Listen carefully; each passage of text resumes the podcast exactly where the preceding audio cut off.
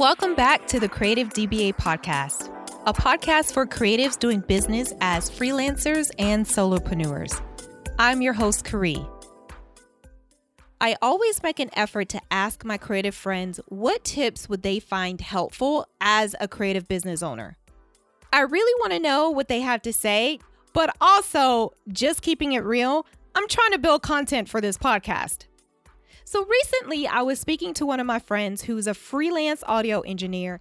He wanted to know how do you stay motivated after rejection? I thought this was a great topic because everybody goes through rejection. Here it is the truth about rejection.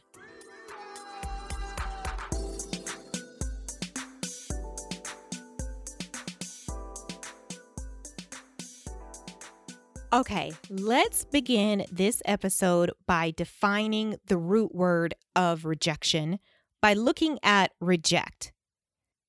Reject is a verb and it is defined as to refuse to accept, consider, submit to, take for some purpose, or use.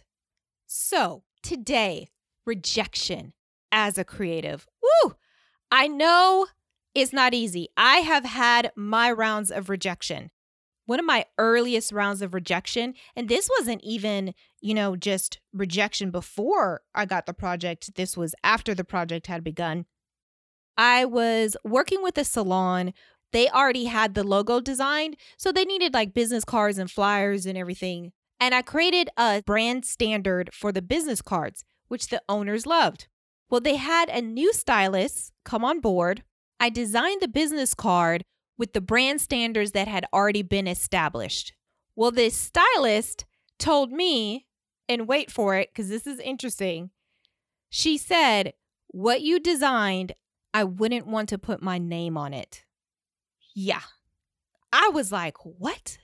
I mean, it's literally a business card. It's the same business card everybody in the salon has. You just change the name and the contact information, right? Simple. No, no, no, no, no. She literally told me what you designed, I wouldn't want to put my name on it. So I said, "Okay, how do you how do you want this?" She wanted the card to be vertical. She wanted the pattern that I had to be on both sides, where I put the pattern on one side so the back side of the card could have all the contact information because you need to be able to read it. But she wanted that pattern on both sides. So I did that. I did it vertical. I put the pattern on both sides Keep in mind the salon's colors were at the time a very deep purple and shades of purple. So now we're working with contrast on the business card.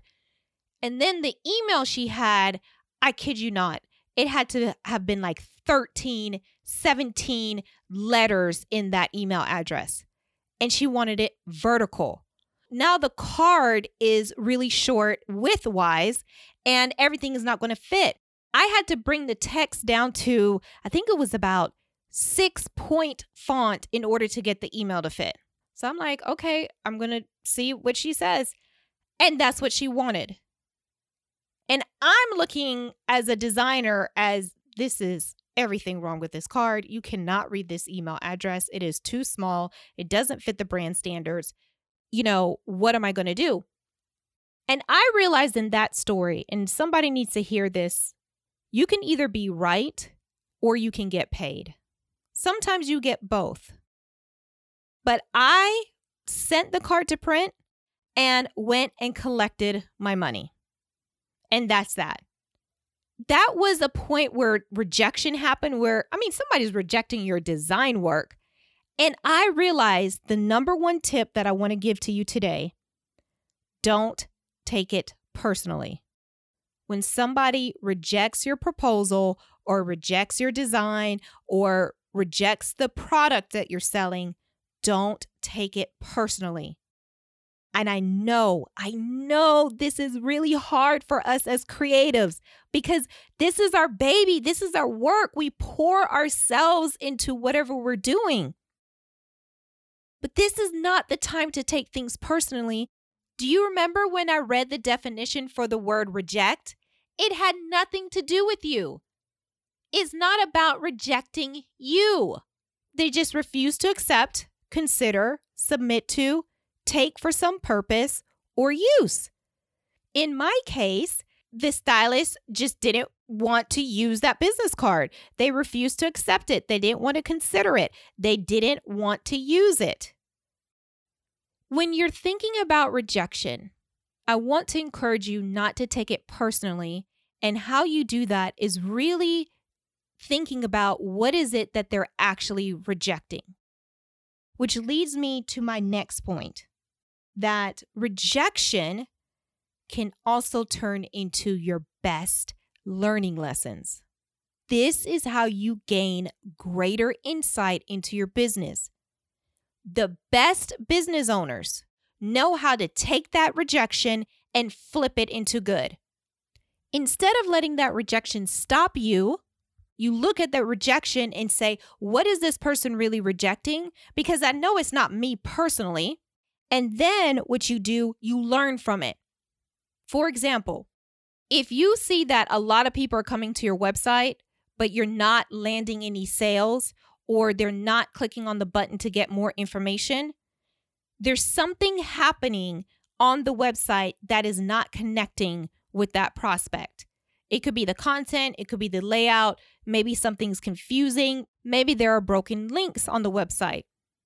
So when you look at your background and look at your data, analyze where in the process of me dealing with the client is the rejection happening? Maybe the rejection is happening after you send the proposal, after you give them a quote. If several people are rejecting your prices, like you cannot land a, a client or an account or a sale at that price, they don't think your services is worth that price. And I know that sounds harsh. I know. It's like, Ugh. and I just, I actually just read that on a quote somewhere that said, if you're charging a thousand dollars for something and no one's paying you a thousand dollars, no one thinks it's worth a thousand dollars. Which for me, I don't think that type of rejection means that I have to stop charging a thousand dollars. That means to me, I have not communicated why this is worth a thousand dollars. That's how you flip the rejection into a learning lesson. Some people may think, like, oh my goodness, no one is accepting this at a $1,000. I need to cut my prices. That's not my first go to, especially when you know your prices are solid for what you're offering. Something that you could do there is reevaluate your content. How are you communicating the value of your services or products in a way for people to understand why this costs $1,000? When it comes to rejection, understand at what stages are you being rejected. Is it in the beginning, which may mean that they're not connecting to the content? Um, there might be something broken on the website. Something is causing them to abandon ship. If it's in the proposal, are you communicating clearly the value of the work that you do? Here's another thing, too how are you following up? Do you send a proposal and never heard hear from somebody and then you just leave it at that and think, "Oh man, they just rejected me?" Or do you follow up with an email and say, "Hi, you know, I'm just following up with the proposal. Do you have any questions?" What is your counteract? that happens after that. Because running a business is not just if the transaction runs smoothly each time. You also have to think about your business.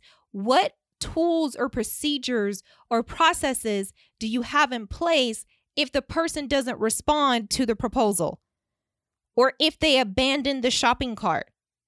Do you have a follow up plan when someone is rejecting you after they've shown interest?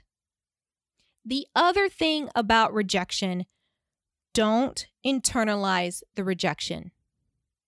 I know this goes a little along the lines of don't take it personal.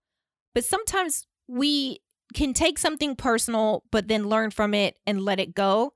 Other times, though, which I've seen, and I've done this, is you internalize that rejection.